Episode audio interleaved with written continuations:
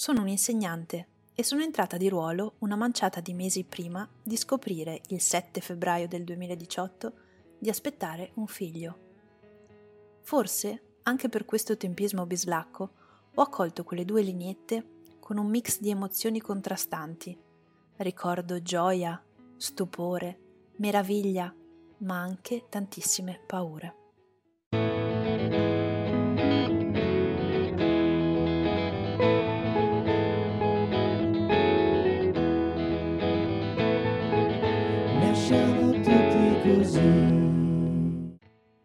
Ciao, sono Dalila. Di mestiere aiuto le madri a dare alla luce i loro bambini. Con me c'è Carlotta che aiuta le parole a mettersi in fila e creare immagini. Siamo qui, insieme, per tentare di raccontarvi che cosa accade quando un bambino sceglie che è il momento di vedere il mondo o quando è la natura a scegliere per lui. Grazie ai vostri racconti vi porteremo lì dove accade la magia, dove da un corpo se ne creano due.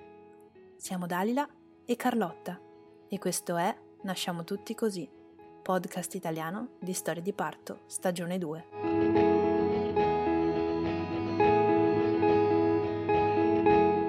Ho scelto di farmi seguire da una ginecologa che ogni mese non mancava di ripetermi.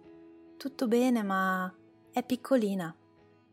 Il tempo è passato, non so dire se velocissimo o rallentato, ma ci siamo ritrovati a luglio L'estate ed il caldo hanno fatto da cornice alla preparazione del nido, della valigia e del mio cuore.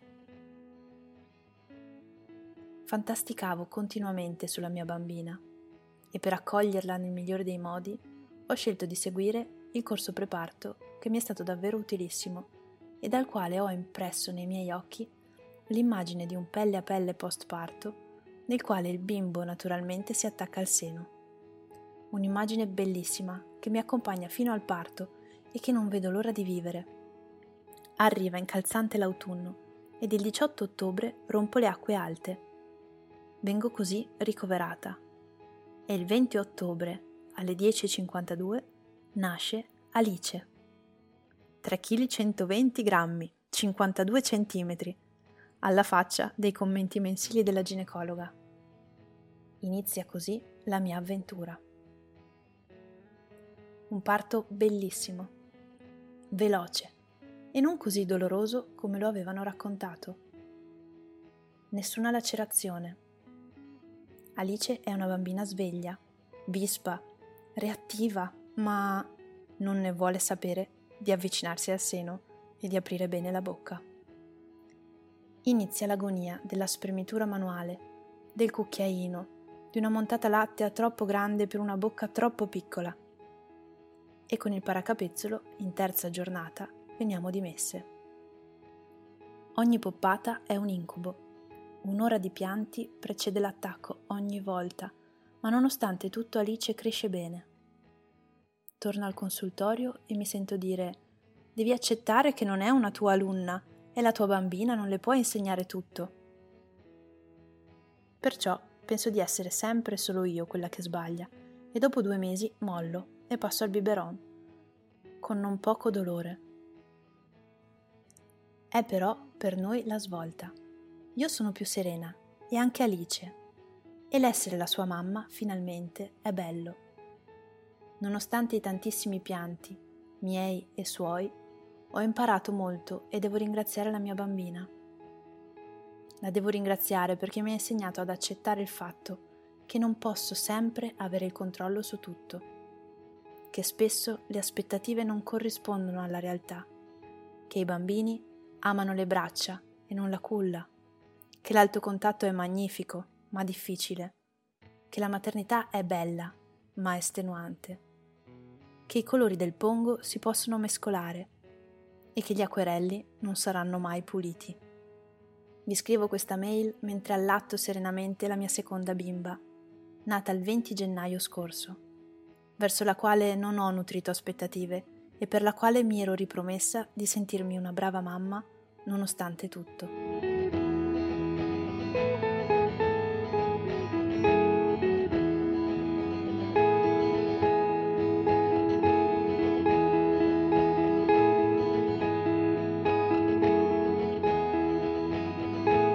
Ciao Martina, Ciao. come stai? Tutto bene, dai. Ascolta, vuoi intanto dire due parole su di te, presentarti brevemente a chi ci ascolta? Ok, allora io sono Martina, eh, sono mamma di due bimbe, eh, una si chiama Alice, che farà tre anni il 20 ottobre, e l'altra si chiama Adele, che fa, ha fatto otto mesi il 20 di settembre. Eh, sono un'insegnante di scuola primaria e quando rientrerò avrò dei bambini di terza. Amo il mio lavoro follemente.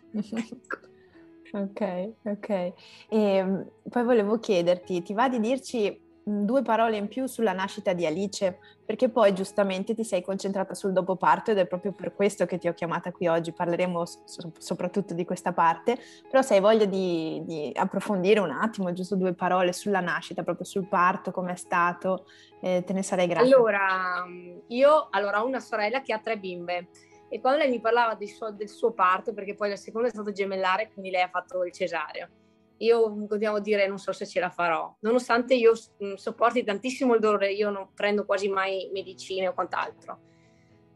Mm, dopo ho fatto il corso preparto e in realtà mi ha tranquillizzato tantissimo.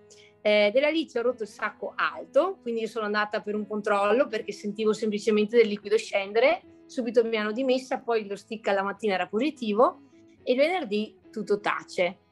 Eh, il sabato notte, intorno, cioè il venerdì notte e il sabato, intorno alle 3, eh, sono cominciati i dolori, insomma, quelli che si sentono un po' di più.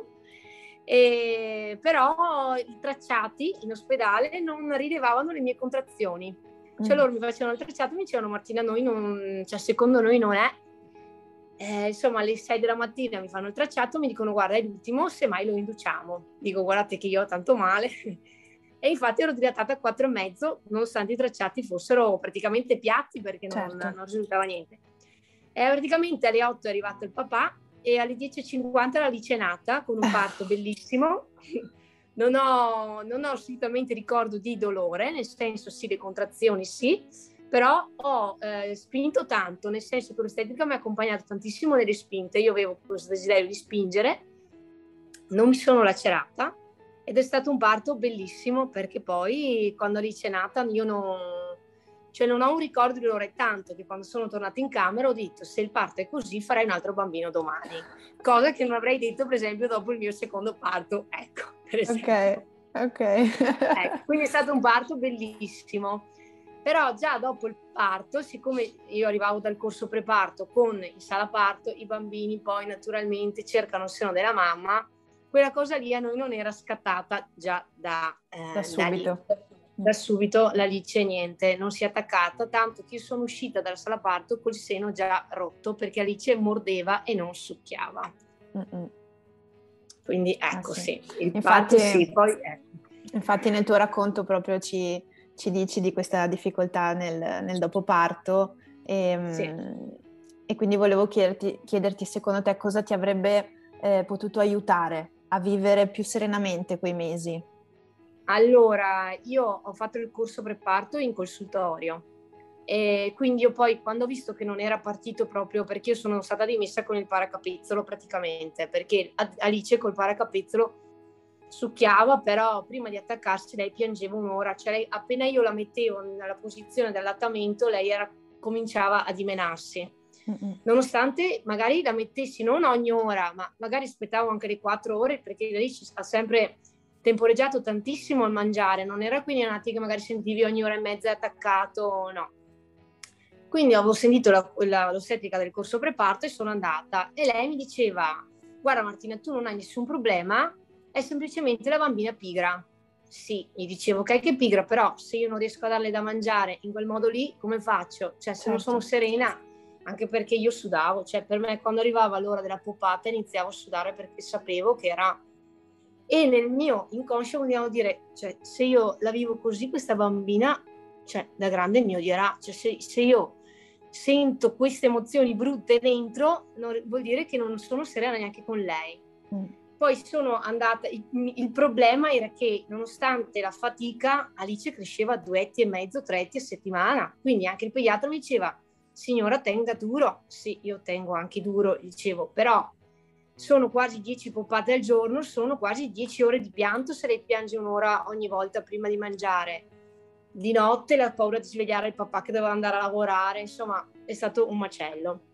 Poi la chicca è stata quando sono andata alla, dalla, dall'ostetrica che mi ha detto la devi smettere di comportarti da maestra, non è una tua alunna, non le puoi insegnare le cose, devi lasciarle il tempo. Sì, è vero, non è la mia alunna, è la mia bambina, per carità però è vero che io, mh, mm, vuoi il mio lavoro, vuoi la mia natura, la cosa più difficile da accettare nel mio primo post parto è stato non avere tutto sotto controllo. Però certo. parlando anche con altre mie amiche è un po' una cosa generale, cioè direi proprio di l'arrivo sì. di un bimbo che ecco, stravolge orari, ritmi, modi di vivere e tutto e non saper prevedere che cosa succede è quello che un po' destabilizza. Però è stato proprio un percorso difficile eh, a Natale, alla vigilia così, il mio compagno era a casa e ha visto cosa succedeva in una giornata. Mi ha detto Martina, così non, non si può. Non si può perché poi l'attacco da una parte, poi attaccala dall'altra e guarda i dieci minuti, guarda l'orologio e non va bene. Purtroppo non ho ascoltato mia sorella quando mi aveva detto fai venire un'ostetrica a casa Martina nel tuo ambiente eccetera. Io dicevo no dai ce la devo fare, ho fatto il corso, figurati e quindi ho detto ascolta sono una mamma lo stesso anche se passo il biberon è stato difficile da accettare perché ancora adesso ti dirò che mi dispiace non essere riuscita perché vedo com'è con Adele che invece sono riuscita ed è stata la mia rinascita come mamma. Perché però Alice mi ama lo stesso io Vabbè. a volte quando le mie amiche fanno fatica gli dico che magari dicono ho dato il biberon dico vi amano lo stesso i bambini, anzi se Alice mi odasse ogni tanto andasse col papà sarebbe cosa buona e giusta. Invece, però... Ecco. Guarda, questo secondo me è un messaggio importantissimo da passare perché inconsciamente un pochino si accende dentro le mamme a volte in base ai propri comportamenti, possono essere legati all'allattamento o ad altre scelte che si fanno sempre guidate dall'amore, ci stiamo parlando tutte di decisioni all'interno di una relazione d'amore con i propri bambini abbiamo paura che scegliere una cosa o l'altra possa inficiare il rapporto, possano loro amarci di meno, possa essere un messaggio relazionale. Invece qui non stiamo parlando della relazione. La relazione no. trascende il fatto di allattarli al seno o eh, nutrirli con la formula.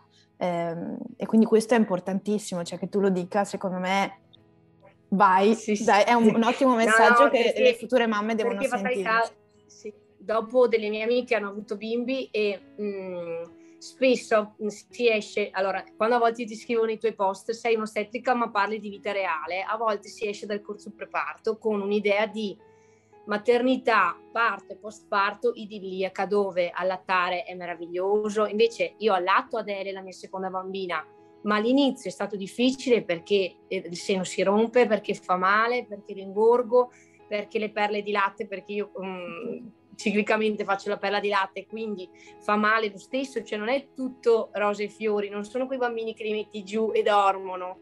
Eh, tutte e due le mie bambine hanno sempre dormito in braccio, addirittura Adele, la mia seconda, dormiva in braccio anche di notte per i primi due mesi, io ho dormito seduta, solo che con il secondo hai più consapevolezza, cioè dici sono fasi che passano, faccio fatica adesso ma poi tornerò a dormire perché sai che quello grande adesso dorme e quindi tornerai a dormire il primo invece si fa fatica, perciò mm. io ricuoro le mie amiche e gli dico se a volte ci sono pensieri faticosi, brutti, dove dici forse stavo un po' meglio prima, forse adesso faccio tanta fatica, che ti senti egoista e ti senti proprio male quando fai quei pensieri. Dico, secondo me invece è proprio la natura e dovrebbe passare quello, cioè nel senso che è normale perché noi prima eravamo delle donne, non siamo nate mamme, noi nasciamo mamme insieme ai nostri bambini e diventiamo mamme giorno dopo giorno.